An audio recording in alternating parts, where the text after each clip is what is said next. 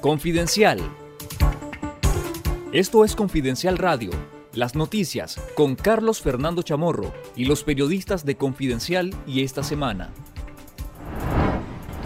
Hola, ¿qué tal? Los saluda Carlos Fernando Chamorro. Estamos en una nueva edición de Confidencial Radio, transmitiendo este programa a través de nuestro canal de YouTube, que ya está plenamente restablecido después de haber sufrido un ataque cibernético el domingo pasado. También estamos en Twitter y nos pueden encontrar en el podcast de Confidencial. Me acompañan mis colegas Cindy Regidor, Iván Olivares y Octavio Enríquez para hablar sobre lo mejor del periodismo narrativo e investigativo de Confidencial. Y esta semana vamos a hablar sobre la crisis de derechos humanos que sí sigue viviendo en el país. Hoy se cumplen más de 84 días sin que los presos políticos en la cárcel del Chipote eh, puedan tener el derecho a la comunicación, a tener una visita familiar, después de que estas han sido indefinidamente canceladas por el régimen. Creo que la última visita se realizó a finales del mes de agosto. Cuatro presos políticos en la cárcel del Chipote, Dora María Tellas, Miguel Mendoza, Roger Reyes e Irving Larios continúan en una huelga de hambre demandando el cese de las condiciones de confinamiento solitario en que se encuentran cuatro presas políticas, demandando el cese del régimen de aislamiento que afecta a todos los presos políticos, demandando el derecho a tener posibilidades de lectura y escritura en la cárcel del Chipote, donde los presos están en este estado de incomunicación y demandando también el derecho a la comunicación con sus hijos menores y adolescentes. Se trata de derecho básico que tienen los privados en libertad en todo el sistema carcelario del mundo, con la excepción de este tipo de privaciones extremas al que el régimen Ortega Murillo está sometiendo a los presos políticos en Nicaragua. Es una situación que no se puede normalizar, que no se puede aceptar, que ha sido condenada internacionalmente por las Naciones Unidas, por la Organización de Estados Americanos, por todos los organismos internacionales de derechos humanos y sin embargo el régimen Ortega Murillo sigue manteniendo este sistema de crueldad, de tortura y aislamiento que pretende en última instancia prácticamente destruir la humanidad de los seres humanos, de los presos políticos, con estos sistemas de tortura que algunos llaman tortura blanca porque no se pueden apreciar las heridas externas que deja este sistema de aislamiento y tortura en la cárcel. Vamos a hablar también sobre lo que mencioné al inicio del programa, el ataque cibernético contra el canal de YouTube de Confidencial, que ya se encuentra en el borde de los 400 mil suscriptores. Y hay que recordar que cuando Confidencial, cuando esta semana y esta noche se transmitían en el canal 12 y a través del sistema de cable, nosotros teníamos un canal de YouTube. En ese momento tenía aproximadamente unos 20 mil suscriptores. En el momento en que la dictadura nos impuso la censura, nosotros convocamos a toda nuestra audiencia a conectarse con nuestros programas de televisión a través de Facebook y a través del canal de YouTube. Y en estos cuatro años hemos tenido un crecimiento permanente en las suscripciones. La audiencia de Confidencial, la audiencia de esta semana de Confidencial Radio, de esta noche se encuentra mayoritariamente en Nicaragua, donde más del 65% de nuestra audiencia está eh, viendo estos productos audiovisuales, este, estos programas de televisión y radio. Aproximadamente un 20% se encuentra en Estados Unidos, entre un 5 y un 7% en Costa Rica. Luego hay otro porcentaje de audiencia, principalmente en algunos países latinoamericanos e iberoamericanos, en España, en México, en Centroamérica y también en algunos países europeos donde se distribuye eh, el resto de la audiencia. Nosotros seguimos convocando a aquellas personas que todavía no están suscritas a Confidencial a que se sumen a esta campaña para seguir derrotando la censura que nos han impuesto en Nicaragua, no solamente a nosotros como periodistas, la que le han impuesto a la audiencia, porque a final de cuentas la libertad de información es un derecho de acceso a la información del público que la dictadura Ortega Murillo ha venido conculcando y nosotros estamos derrotando eh, a través de estos mecanismos alternativos para poder divulgar información confiable, que a final de cuentas es lo más importante. Menos de 48 horas después que se produjo este ataque cibernético, que produjo la eh, suplantación de la identidad del canal confidencial Nica y fue sustituido por una identificación que decía Tesla Life. Tesla es la empresa de Elon Musk, el multimillonario, ahora también dueño de la red social Twitter. Y se transmitió o se inició la transmisión de una supuesta mensaje de Elon Musk eh, fraudulento relacionado con las criptomonedas. Eh, nuestro equipo de técnico y de producción de Confidencial pudo detectar tempranamente este ataque cibernético, se interrumpió esta transmisión, recuperamos, o mejor dicho, siempre mantuvimos el control del canal de YouTube y después de algunas horas, el propio domingo, se logró transmitir eh, el programa de esta semana que había sido transmitido y había sido sintonizado por la mayoría de nuestros eh, seguidores, de la gente que se conecta a través de streaming a las 8 de la noche del domingo con nuestro programa. Lo habían visto a través de Facebook, lo colocamos en YouTube y posteriormente, eh, por razones principalmente de seguridad y de verificación, YouTube estableció un periodo para hacer una, hacer una revisión completa de nuestro canal. Esto duró un poco menos de 48 horas hasta que se logró la recuperación total de este canal, a través del cual estamos en este momento transmitiendo eh, este programa. ¿Qué hay detrás de los hackeos? ¿Qué hay detrás de los ataques cibernéticos contra un medio de información como confidencial que ya ha sido confiscado, que está siendo eh, perseguido y criminalizado por el régimen y al que le han impuesto la censura? Sobre esto vamos a hablar más adelante a propósito de lo que dicen los expertos en materia de seguridad digital sobre cómo funcionan este tipo de ataques cibernéticos que también pueden estar dirigidos contra la audiencia, pueden estar dirigidos contra sus teléfonos celulares. Hace poco Confidencial publicó una investigación sobre las antenas falsas que vigilan a los teléfonos celulares no solamente en Managua, sino en otras zonas del país. Bueno, esto, esto es parte de este tipo de ataques cibernéticos. Hablaremos también sobre la represión contra la Iglesia Católica, que se ha exacerbado, incrementado dramáticamente en este año 2022. Esta semana hubo un foro en Estados Unidos donde se debatió sobre el ataque a la libertad religiosa en Nicaragua se conoció un nuevo informe o una actualización del informe de la abogada Marta Patricia Molina sobre eh, el ataque a la Iglesia Católica.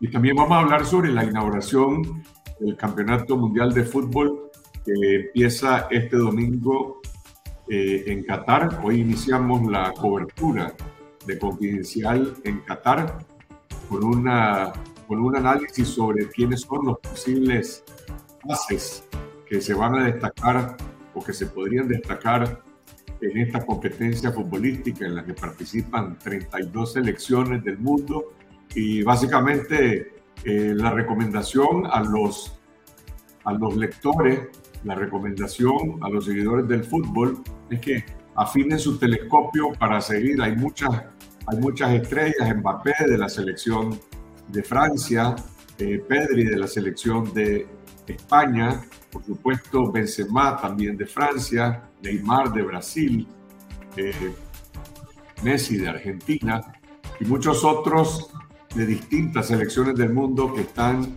en esta competencia.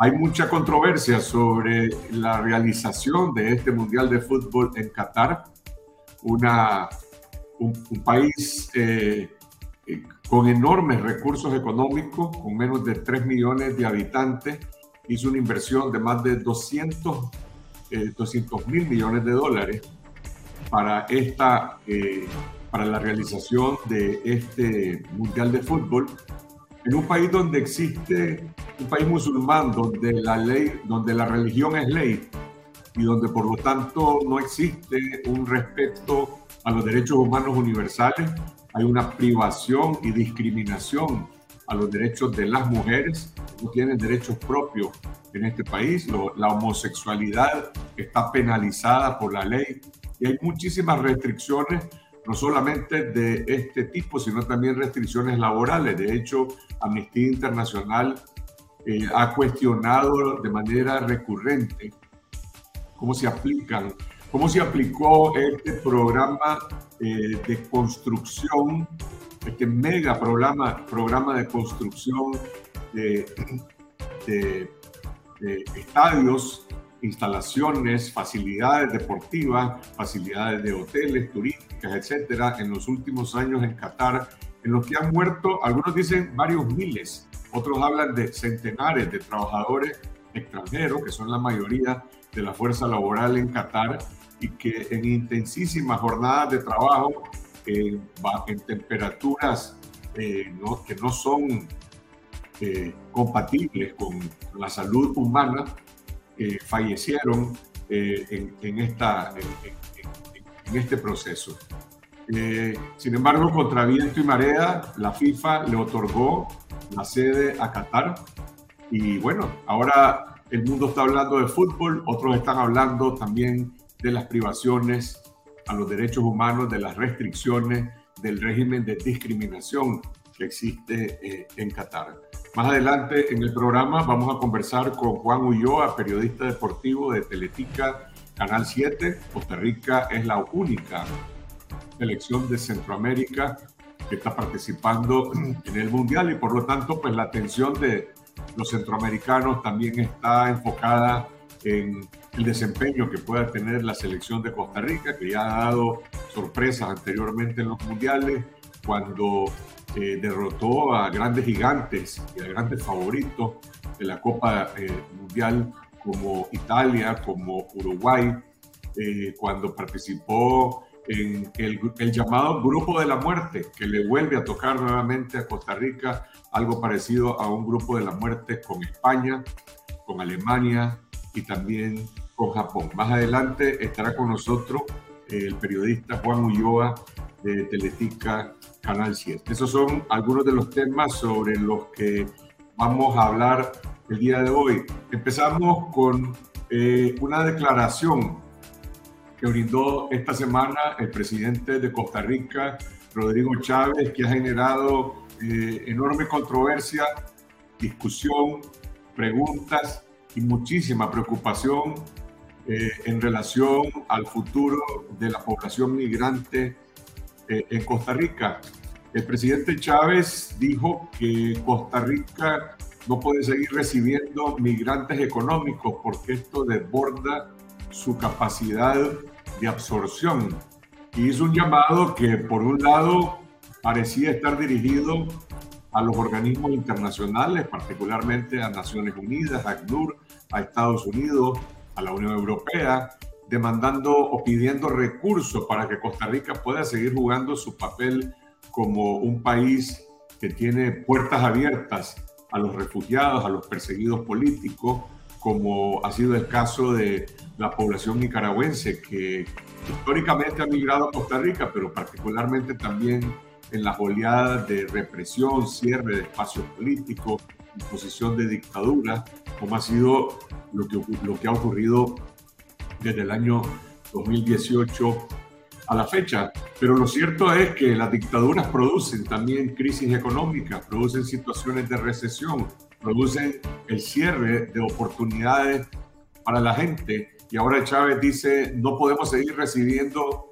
migrantes que vienen a Costa Rica a buscar trabajo. Bueno, los nicaragüenses y también los venezolanos y también migrantes que eh, de otros países, eh, en muchos casos están saliendo de sus países por, precisamente porque se han cerrado las oportunidades para poder vivir, en algunos casos por situaciones extremas de pérdida de libertad personal, pero en otros porque el impacto de la dictadura y de la persecución política está afectando la economía y las posibilidades eh, de vivir.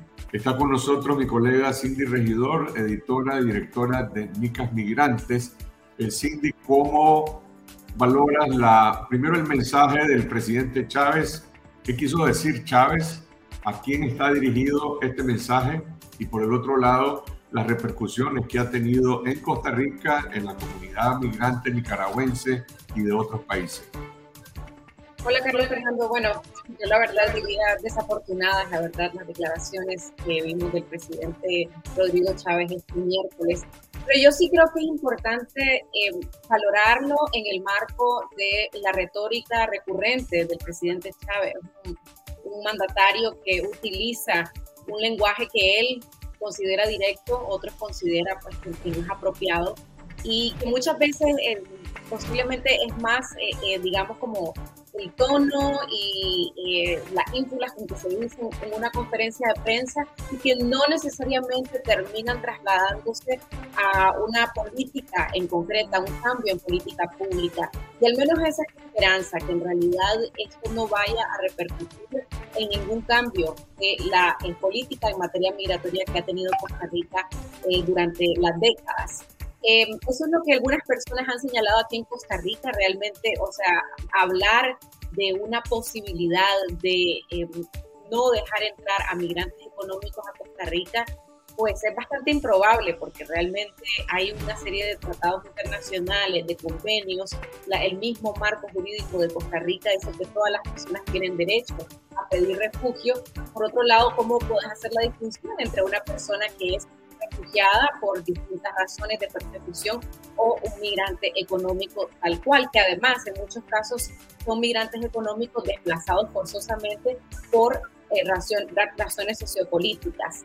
Em, definitivamente pienso que el, presidente quería llegar con este mensaje a las organizaciones eh, internacionales, a los países que en algunos momentos han proveído asistencia a Costa Rica para lidiar con este tema migratorio y que, según el presidente Chávez, pues no han dado el, el, apoyo financiero que él esperaba. Él desde que entró al gobierno el 8 de mayo ha sido muy enfático en todas las foros internacionales en los que él ha estado o en los que ha estado su canciller Arnoldo André Tinoco el mensaje ha sido directo, necesitamos más dinero y cualquier eh, cambio eh, en, las políticas migratorias, cualquier ajuste, depende de ese apoyo que nosotros recibamos de Estados Unidos, de otros países, de Naciones Unidas, etcétera. Entonces me parece que la declaración venía como con un poco de hartazgo, a lo mejor no han logrado concretar ningún apoyo adicional, eh, pero lo que sí se ha remarcado aquí y han dicho las organizaciones defensoras de migrantes es que bueno, importante eh, decir que Naciones Unidas y otros países sí han cooperado a lo largo de estos cuatro años para de alguna manera eh, rebajarle la carga a Costa Rica, por ejemplo, con el tema del sistema de refugio que está saturado, ha sido ACNUR el que ha proveído asistencia, ha contratado personal extra para poder eh, destrabar un poco esa situación. Y los programas de asistencia social eh, en su mayoría han sido eh, financiados con eh, dinero de estas organizaciones, que lo hacen a través de organizaciones socias como Senderos, como Red Internacional, como Hayas, etcétera. Entonces, creo que el mensaje va por ahí. y lamentablemente, sí pienso que es un mensaje que tiende a luego a esparcirse en la sociedad costarricense y a reforzar mitos que tienen que ver con ver al migrante como una carga cuando aquí los migrantes nicaragüenses son una fuerza laboral fundamental en la construcción, en el sector agrícola, en servicios, y, pues realmente es lamentable que el presidente Chávez no lo vea así y lo vea más bien eh, de esa forma. Nosotros como Confidencial hemos estado pidiéndole a las autoridades migratorias las estadísticas más recientes de solicitudes de refugio en los últimos meses para ver si han subido si hay más nicaragüenses aquí en los últimos tres meses, por ejemplo, o si hay más venezolanos que se quedaron varados al no poder llegar a Estados Unidos. Las estadísticas no las hemos obtenido. Entonces no sabemos muy bien si estas, eh, estas declaraciones se enmarcan en un aumento sustancial en ese sentido, o como digo, eh, y, especulo, eh, tiene que ver con, con, ese tal vez hartazgo de decir, bueno, no, no, hemos logrado concretar ninguna ayuda específica para Costa Rica para ese, ese, ese, tema de los 200.000 solicitudes que están acumuladas. Y sin duda, en ese aspecto de que Costa Rica necesita el apoyo internacional para seguir siendo este país de puertas abiertas a los refugiados. Y eso tiene razón el presidente Chávez, como también tenía razón el presidente Alvarado cuando apeló a la comunidad internacional en distintos momentos. Yo tengo la impresión de que no hay realmente un respaldo económico eh, internacional que se corresponda con la magnitud de la emergencia que se vive en Costa Rica, porque sí, eh, uno puede ver este flujo reciente de migrantes venezolanos que ha sido enorme y el nicaragüense, aunque ciertamente en, los, en el último año ha habido un crecimiento exponencial más hacia Estados Unidos que hacia Costa Rica, nunca se ha detenido, es decir, sigue aumentando la migración nicaragüense a Costa Rica, también hay migrantes provenientes de otros países. Eh, el problema está y el, y el, presidente Chávez dice, bueno, hay un procedimiento, sí, ciertamente hay un procedimiento. Creo que todos los que estamos conversando aquí en este programa, periodistas y muchísimos otros nicaragüenses, conocemos ese procedimiento, los que, los que hemos decidido acogernos a la, al, al, al, al derecho y a la ley de refugio, en el que uno tiene que documentar cuáles son las causas y los motivos por los cuales se ve obligado a dejar su país. Somos desplazados, nos hemos desplazado de manera forzosa. Nadie está aquí, creo yo, por nadie ha dejado su país, nadie ha emigrado por razones eh, solamente de que planificó migrar para obtener eh, tal tipo de oportunidades, ventajas, sino por en un contexto de emergencia. Pero el problema está cuando el presidente Chávez empieza a establecer esa distinción entre migrantes económicos y no sé cuáles serán los otros, migrantes políticos o migrantes de, de emergencia. Pero la verdad es que no hay una separación eh, mecánica que se pueda hacer entre las personas que se ven obligadas a dejar su país por una crisis, por una crisis económica que también está relacionada con la persecución política. Vos decías que no hay datos recientes, sí hay datos en relación a Estados Unidos. En Estados Unidos eh, tenemos datos, los datos más recientes son los de octubre, en cuanto al, a lo que se llama el número de personas detenidas que se entregan en la frontera, que son personas que están solicitando refugio, solicitando asilo en Estados Unidos. ¿Cuál ha sido la tendencia en Estados Unidos de la migración?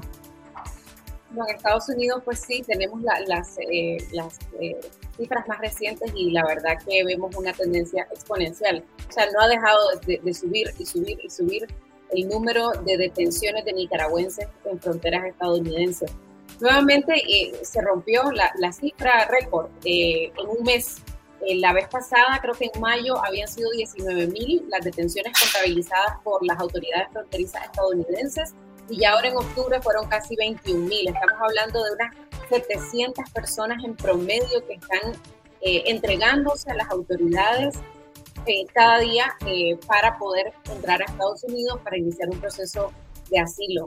Es realmente preocupante y lo que vemos es que ya ahorita eh, en lo que va de 2022 eh, supera por mucho la cifra del total de 2021. Y además esa cifra se acerca mucho a la de venezolanos, en ese mismo mes fueron 22 mil encuentros, y ya superamos también eh, a la cifra de guatemaltecos, que era, son 15 mil, la de salvadoreños, son 6 mil trabajadores directamente, o la de hondureños, por ejemplo, que son 14 mil. O sea, ya el mes pasado estuvieron saliendo muchos más nicaragüenses eh, que guatemaltecos, que salvadoreños y que hondureños. Y eso se ve en las fotografías y en los videos que graba la ciudadanía y los medios independientes, estas excursiones que están saliendo de distintos puntos de la capital y otras ciudades eh, de Nicaragua. Hay otra noticia que está conectada con esta. Me refiero a la persecución contra la Iglesia Católica y lo que dicen por su parte los obispos sobre la crisis en Nicaragua y la migración. Eh, esta semana se conoció un mensaje de la conferencia episcopal en el que identifica como uno de los síntomas de la grave crisis que se vive en el país la migración.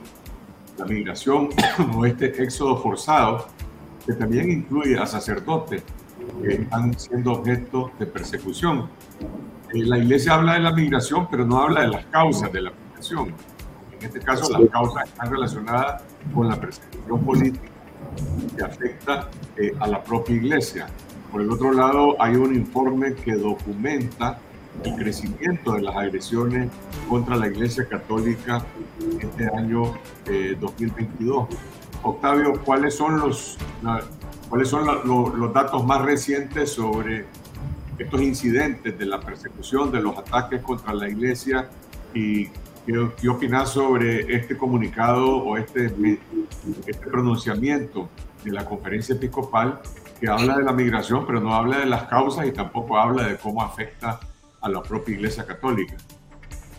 Realmente, Carlos, eh, el tema de la migración, pues es un tema, es el tema pues, que está viviendo Nicaragua junto a la represión y junto a los otros temas que vos estás apuntando, pues te da una justa dimensión, ¿verdad? Todo lo que está ocurriendo en el país. Lo que sí es preocupante, digamos, es que la Iglesia Católica, en este contexto de represión que está afectando directamente, no haga ni una sola mención al tema de la migración eh, no hay una sola mención tampoco a, la detención legal, ¿verdad?, del señor Álvarez, pues, que es uno de los obispos de la conferencia episcopal. Con solo revisar la firma, aparecen solo siete obispos, Fernando, realizado por el presidente de la conferencia episcopal y el vicepresidente, que en este caso es el cardenal Pene. Pero el lenguaje es muy, muy comedido, a rato son solo dos páginas es un mensaje en ocasión del Adviento, como le llaman a ellos, a una etapa de reflexión que comienza a de noviembre. Pero el tema de fondo de la represión no lo tocan, pues. Y recordemos que la iglesia eh, está siendo objeto de una persecución implacable, como documentó este estudio de la doctora Marta Patricia Molina. Mira, ese estudio le pone número a todas las agresiones que ha sufrido eh, la Iglesia Católica, pero también hay una combinación de estos números con testimonios que francamente eh, son congruentes con todo lo que los medios de comunicación hemos venido denunciando. Mira, lo, según los datos del estudio, entre 2018 y 2022, octubre de 2022, estamos hablando de 396 eh, hostigamientos, le llama la doctora Molina, contra la Iglesia Católica. Mira, 2022, y eso que no hemos terminado el año, ya se erige como el año con más agresiones contra la Iglesia Católica. Desde que ya llevaba contabilizado casi 127 ataques directos a la Iglesia. Cuando, para darte una idea, en 2018, cuando fue la represión, ellos, ella contabilizó 81. O sea, ahí hay un, un incremento considerable. Pero además, vos evaluar, ¿verdad? Esos 396, cómo están divididos y el gobierno de manera persistente ha mantenido un ataque contra la iglesia ante su posición de defensa de los derechos humanos. En el caso de los nicaragüenses que fueron que fuimos objetos, pues fueron objetos de, violaciones directas y contra el país en general. Pues. Mira, todas, las capturas, la criminalización, los sacerdotes presos, eh, la mayoría de ellos han ocurrido en este año 2022. No sé si ya en 2021 al final ya habían algunos sacerdotes detenidos, pero, no. yo creo que hay una, eh, no solamente hay un aumento en cuanto al número de incidentes, sino a la gravedad de estos incidentes. Sí, a eh, las, años.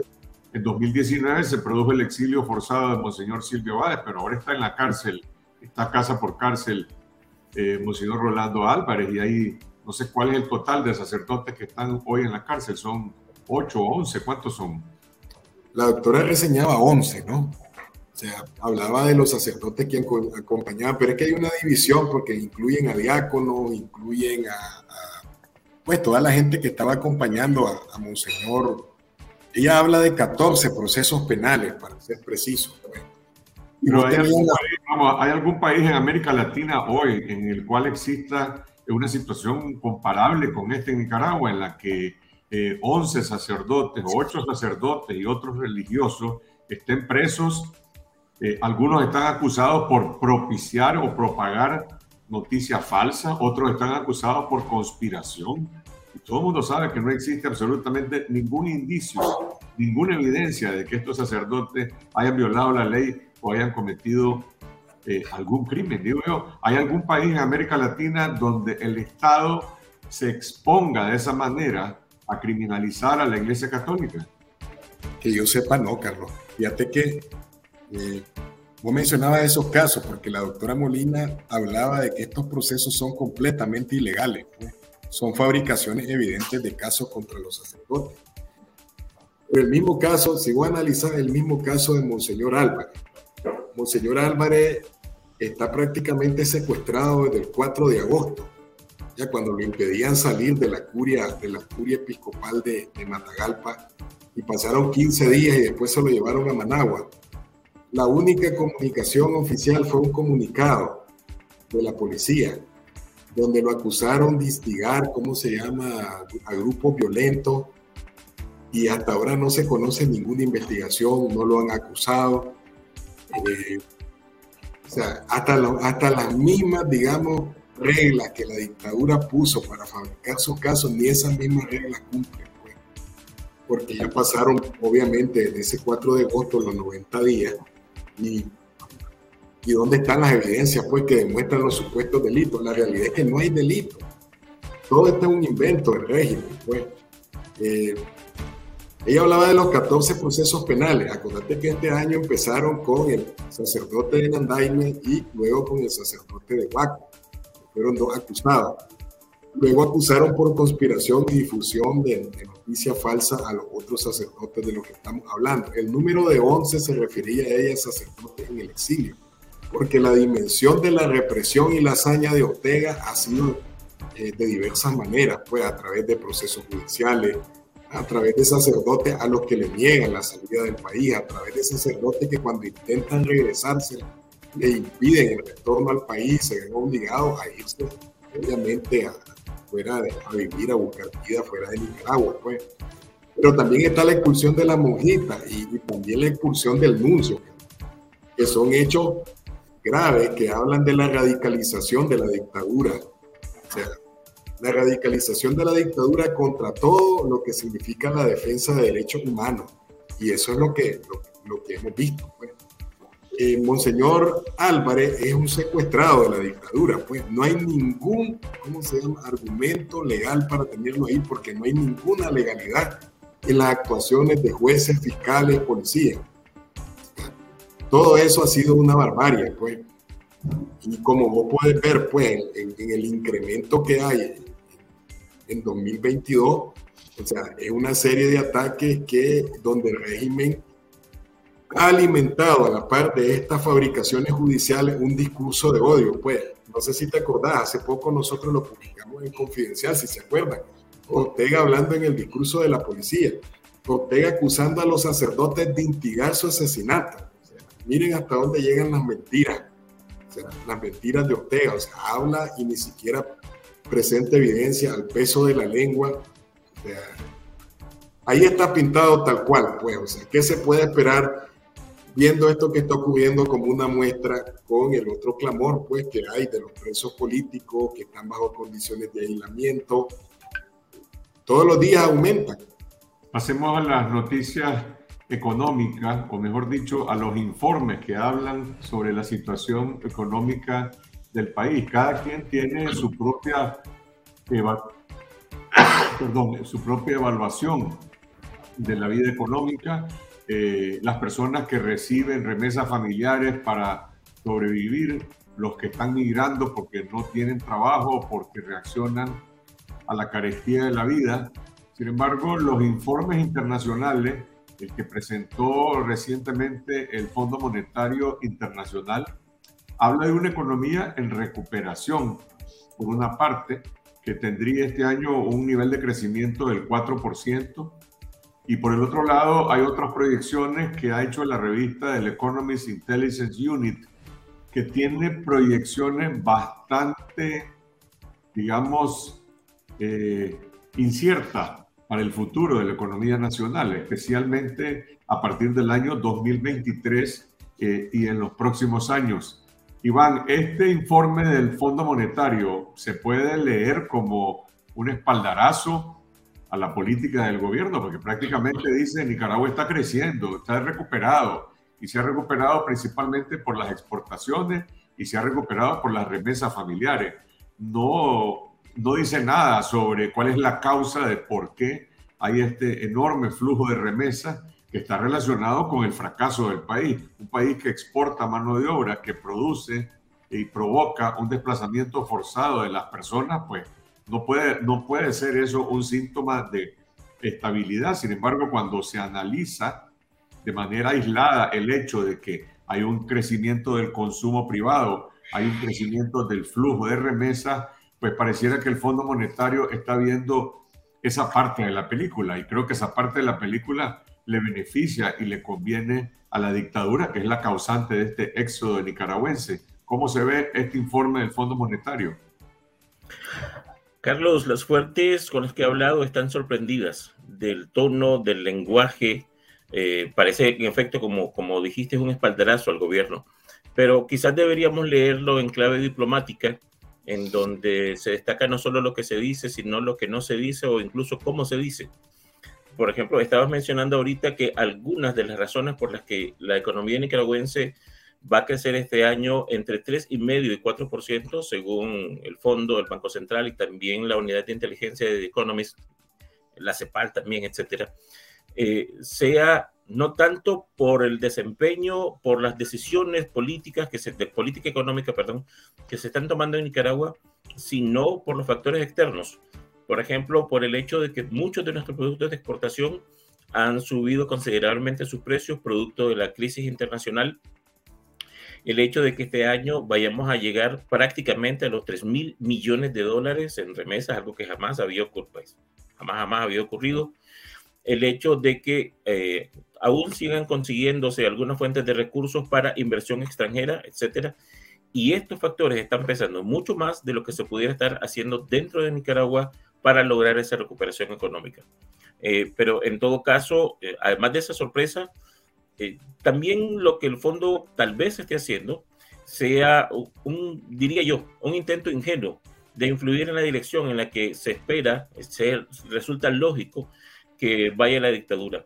Por ejemplo, cuando ellos hablan de transparencia fiscal, cuando dicen de que la Contraloría, ponen como que si de pronto la Contraloría se volvió todo lo que debería ser un verdadero tigre y no, y no esa figura inocua, y, dice que, y, les dice que deberían de asegurarse de que se publiquen las declaraciones patrimoniales de los funcionarios, incluso dicen cuáles deberían de ser las, las que tienen que darles prioridad.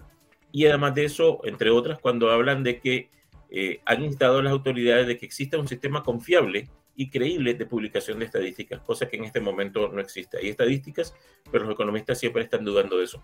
Entonces es probable que lo que el fondo está haciendo sea diciendo, miren, deberían ir en esta dirección. Y ya sabemos, sí, cómo, cómo actúa la dictadura, que siempre va a buscar la manera de hacerle las trampas, de prometer que van a hacer las cosas, pero sabiendo de que ya tienen la forma de evitar cumplir su palabra. ¿Y cómo se contrasta en lo que dice el Fondo Monetario en sus proyecciones con lo que dice el Economist Intelligence Unit? Porque el, el Economist Intelligence Unit es bastante más claro en cuanto a decir, bueno, 2023, 2024, 2025 hasta 2027 habla de un crecimiento económico mediocre en Nicaragua. Sí, así es. La palabra me llamó mucho la atención y quizás sea porque ellos no están obligados a ser diplomáticos, Carlos. Para ellos pues, son, son periodistas, son economistas y pueden catalogar, pueden medir la realidad de una forma más fría, más basado simplemente en lo que están diciendo los números, las matemáticas, las estadísticas. Ellos dicen que el, el crecimiento a partir de 2023 lo catalogan de mediocre ese crecimiento en todo caso lo tienen calculado de 1.5% y luego en, en, todo el quinquenio que sigue, o sea, entre 2023 y 2027, el mayor crecimiento esperado es para 2024 con el 2.1%. Después, en los tres años siguientes, tienen 1.9, 2 y 2%. Recordemos que se dice que la economía nicaragüense requiere crecer por lo menos al 8% para tener esperanzas de sacar a mucha gente de la pobreza. Y eso evidentemente no va a suceder en lo que, bueno, en todo este quinquenio que ellos están viendo ahorita. Pero ellos también eh, le dedicaron bastante, bastante espacio de su análisis a, digamos, la conexión china. Y mencionan, por ejemplo, que Nicaragua está, por lo menos en el papel, está incorporándose a la ruta de la seda y mencionan este acuerdo de cosecha, temprana al que ellos llaman un preacuerdo comercial, una especie de, de TLC previo con China. Y dicen que por una parte es probable que Ortega lo utilice para tratar de acercarse al empresariado nicaragüense para coquetear con ellos nuevamente, ofreciéndoles esas posibilidades de exportación hacia China. Pero también dice que eh, seguramente Ortega va a buscar el apoyo financiero, en, va a buscar en China el apoyo financiero que se ha ido perdiendo con los años en, de parte por lo menos del Banco Interamericano de Desarrollo, del Banco Mundial y del Fondo Monetario Internacional. Señala que la, la gran diferencia entre las economías de China y Nicaragua, en realidad, si China quiere, no tiene ningún problema en proveer las necesidades de financiamiento de Nicaragua. y además de eso, que no lo haría gratis, sino porque es su forma de clavar una bandera aún más cerca de Estados Unidos, en el área de influencia de Estados Unidos. Pero de todos modos advierten que hay que ver si China en realidad va a hacerlo, si China va a suplir de recursos a la dictadura en la medida en que lo hacían antes, bueno, para simplificar, en que lo hacía Occidente, y en todo caso va a depender más que todo de la voluntad china, no tanto de un tema económico, porque conocemos el músculo económico y financiero chino que es inmenso. Ese es un tema, para, para, conversar más ampliamente, si por la víspera se saca el día, los países centroamericanos que han establecido relaciones con China Popular, pues tampoco es que han logrado una gran expansión de sus mercados o de conexión de sus economías con la economía de China. Sin lugar a duda, China es un proveedor de recursos y es un inversor en proyectos de infraestructura que le interesan a China. Pero bueno, dejamos eso para otro momento. Vamos ahora al Mundial de Qatar. Está con nosotros Juan Ulloa, periodista de Teletica, Canal 7, que le brinda eh, seguimiento a la selección costarricense, que es la única selección centroamericana que se encuentra en Qatar participando en este mundial. Centroamérica está representada en Costa Rica. Juan, Costa Rica tuvo un desempeño extraordinario. Siempre recordamos en 2014 en el Mundial de Brasil, cuando contra todo pronóstico, en lo que se llamaba el grupo de la muerte, no solamente sobrevivió, sino que derrotó a grandes, a grandes eh, potencias futbolísticas como eh, eh, Italia, Uruguay, y creo que empató con Inglaterra. Hoy le toca nuevamente un grupo, no sé si es igual o, más complejo que ese, con España, Alemania y Japón. ¿Cómo se perfila eh, Costa Rica en este mundial. Don Carlos, un gusto de saludarle, un placer estar acá en su programa de Confidencial. Eh, por supuesto a sus invitados y a toda la gente que nos está en este momento sintonizando. Bueno, contarle hoy que la selección nacional hace aproximadamente un par de horas ya llegó a Qatar después de una preparación en Kuwait, donde hubo un intento fallido de jugar un amistoso ante la selección de Irak por un problema de visado que en algún momento pues se dio un acuerdo entre la Federación de Irak y la Federación de Costa Rica que los visados para eh, los pasaportes de los jugadores de la selección no se iba a realizar ningún sello en los pasaportes porque después puede traer algún tipo de problemas, sobre todo a jugadores que viajan a los Estados Unidos y a otro tipo de, eh, otro tipo de países. Es por eso que se realizó el viaje, pero en la frontera el equipo se devolvió, la frontera entre Kuwait y, la, y el país de Irak se devolvió y viajó el día de hoy en horas de la mañana, hora tica, hora nicaragüense, hora centroamericana, em, horas de la tarde, hora de Qatar. Así es que el equipo ya está preparado y listo para su debut del próximo miércoles ante la selección de España. Y ven ustedes, bien lo decía don Carlos, es un grupo sumamente difícil contra dos campeones del mundo como España y Alemania y un equipo japonés que siempre ponen problemas a cualquier tipo de selecciones. La expectativa, le voy a ser sincero, es medianamente baja en los aficionados, prensa deportiva mm, con respecto a, la selección, pero en la selección, en, a lo interno del equipo tricolor, la expectativa es sumamente alta. ¿Cuáles son las características o la fortaleza de este equipo? Bueno, tiene a Keylor Navas, que todo el mundo lo identifica como también uno de los grandes baluartes de la selección costarricense. Lo fue en 2014, ha demostrado su capacidad en los grandes equipos del fútbol europeo. Tiene también Costa Rica otros jugadores que se destacan en los clubes internacionales y también aquí en la liga costarricense. ¿Cuál es su fortaleza, Juan?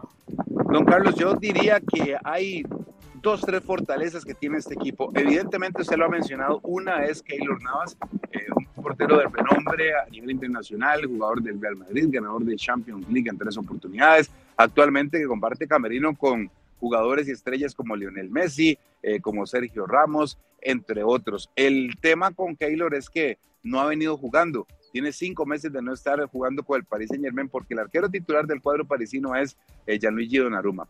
Bueno, dicho esto, me parece que hay otras dos fortalezas. Una, la sinergia que ha hecho el técnico Luis Fernando Suárez con el equipo después de un arranque sumamente malo el año pasado en la octogonal final. Fue realmente muy malo lo que hizo la selección nacional. Eh, cosechó prácticamente seis puntos de 21 pero después en este año cosechó 19 de 21, lo que le dio el pase al repechaje y el posterior em, pase al campeonato del mundo. Esa me parece, esa sinergia, esa compenetración que ha hecho Suárez con el resto del equipo ha sido una de las fortalezas. Y hay otro que también me atrevería a decir que es que la mayoría de jugadores militan en el medio costarricense, lo que le ha provocado al señor Suárez para trabajar mucho más tiempo con estos futbolistas, ya que los clubes del ámbito nacional los han prestado para que tengan microciclos y este equipo ha eh, tenido una preparación de prácticamente un mes. Así que me atrevería a decir que esas son las tres em, situaciones significativas para el equipo costarricense en este campeonato del mundo que recordemos empieza primero con España, después contra Japón y de último contra la selección de Alemania. Teletica tiene un gran equipo cubriendo el Mundial en Qatar. Eh, ¿Qué tipo de cobertura van a brindar? Los partidos se transmiten eh, en vivo este, este que estás mencionando del próximo miércoles y los qué otros partidos van a cubrir en esta en el desempeño de este mundial. Don Carlos, eh, tenemos cerca de 25, 27 personas allá en eh, Qatar dándole la cobertura, no solamente para la plataforma de televisora de Costa Rica, sino para la plataforma de TD Max eh, de eh, Teletica Radio y también de Food TV. Son aproximadamente 27 personas. Los 64 partidos del Campeonato del Mundo se transmitirán en alguna de las plataformas, 32 por su Teletica Canal 7 y 32 por el app de TD Max o eh, en las cableras TD Así que se realizará una cobertura completa ya iniciando el próximo domingo cuando a partir de las 8.30 de la mañana se realice la inauguración del Campeonato del Mundo, la ceremonia inaugural y a las 10 de la mañana el juego inaugural entre la selección de Qatar y la escuadra de Ecuador. Así que hemos eh, tenido un dispositivo completo no solamente en Qatar sino también acá en Costa Rica con las repercusiones y las consecuencias que vaya generando la actuación de la selección nacional y por supuesto enlaces hasta otros países como Alemania, España y Japón donde también hay mucha repercusión de los rivales del equipo costarricense, don Carlos. ¿Cómo ves las características de este mundial? ¿Hay un favorito? Hay quienes dicen Francia es el equipo que tiene jugador por jugador el, el mejor plantel, otros se orientan hacia Brasil, también se menciona que este es el último mundial de Messi, por supuesto Alemania, Italia, eh, Gran Bretaña son también equipos con enorme potencial. Eh, ¿Cuál es, tu, cuál es tu, tu, proyección sobre quiénes son los favoritos para ganar la Copa del Mundo? Este es un mundial totalmente atípico, don Carlos, por la fecha, por el país, porque se ha hecho todo compacto, porque prácticamente no va a haber muchísima afición, o por lo menos la afición que hemos visto en otros campeonatos del mundo, que llegaban por ejemplo, en un partido, y un día eso lo comentaba con nuestro director Jorge Martínez, que en uno de los partidos de 2006 de Inglaterra habían 30 mil ingleses en el estadio, pero habían 60 mil ingleses en el Fan Fest muy cercano del estadio. O sea, habían 90 mil ingleses en esa parte de Alemania. Este, este mundial va a ser totalmente atípico porque por las características del país, de hospedaje y todo ese tipo de cosas, eh, va a ser totalmente diferente. En el plano deportivo, bueno, me parece que hay dos, tres selecciones que podrían dar el salto a eh, la Copa del Mundo. Por ejemplo, una es Argentina con Messi, pero no solamente con Messi, que tiene 36 partidos invicto el cuadro de Argentina y llega a este campeonato del mundo como uno de los favoritos. Brasil ha armado una generación muy, muy buena, sobre todo a media cancha para arriba, y también podría dar un poco la sorpresa. Me atrevería a decir que Francia siempre has, eh, es, favorito porque el campeón del mundo siempre tiene que ser favorito a defender su corona, pero también, em, don Carlos, creo que habrá alguna sorpresa o una o dos sorpresas más en este campeonato del mundo de selecciones que uno decía, bueno, esas no se meten al final, pero sí que van a tener algún grado de favoritismo para eh, este campeonato del mundo. Vamos a ver cómo se comporta eh, eh, las elecciones, sobre todo en su adaptación, y vamos a ver cómo se comporta la gente. Cindy, ¿alguna pregunta? Octavio, Iván, los favoritos, se ríe Cindy, no, no sé con quién va. bueno, yo, yo, quería preguntarle si una de esas dos sorpresas podría ser Costa Rica. O sea, a mí no se me olvida tampoco en 2014 la emoción que se vivió en este país. Me encantaría volver a vivirla. Bueno, podría ser, ¿no? No, no descartamos nada. Eh, en Brasil 2014 era todavía más difícil el grupo porque estábamos al frente de Uruguay, de Inglaterra y también de otra de las selecciones eh, más importantes como lo es Italia. Ahora, eh, pues precisamente enfrentamos quizás un poquito menos de dificultad porque España no está pasando su mejor momento, la selección de Alemania siempre es Alemania, pero tampoco está pasando por su mejor momento y Japón que podría estar eh, ahí dando la sorpresa. No me atrevería a decir, pero siempre en un campeonato del mundo hay una selección que se cuela hasta cuartos de final, hasta semifinales y me parece que, que, esta no podría ser la excepción. ¿Saben por qué? Porque el, el torneo es muy corto, es, sumamente competitivo y los jugadores vienen de un desgaste de toda la temporada donde no han tenido eh, descanso y, es, es, curioso porque apenas a partir del pasado 13 de noviembre, o sea, esta semana ya los equipos tenían la obligación de dar a sus jugadores al campeonato del mundo, o sea, que vienen de una seguidilla. Cuando vemos campeonatos mundiales en junio y julio, y los jugadores tienen un mes, mes y medio de estar preparándose con sus respectivas representaciones. Así que vamos a ver, vamos a ver, esperemos que para Costa Rica sea un buen campeonato del mundo y que no sean solamente los tres partidos de la fase de grupos. Gracias Juan, gracias a mis colegas Cindy Regidor, Iván Olivares, Octavio Enrique, acompañarnos en esta hora en Confidencial Gracias a toda nuestra audiencia. Y recuerden que estamos de regreso este domingo, en esta semana, en nuestro canal de YouTube que ha sido plenamente recuperado para seguir transmitiendo todos los productos de Confidencial esta semana, esta noche, Confidencial Radio, el reporte, los clásicos de Confidencial y también la última mirada news. Hasta entonces. Esto fue Confidencial Radio. Escuche nuestros podcasts en Spotify y visítenos en confidencial.com.ni con el mejor periodismo investigativo.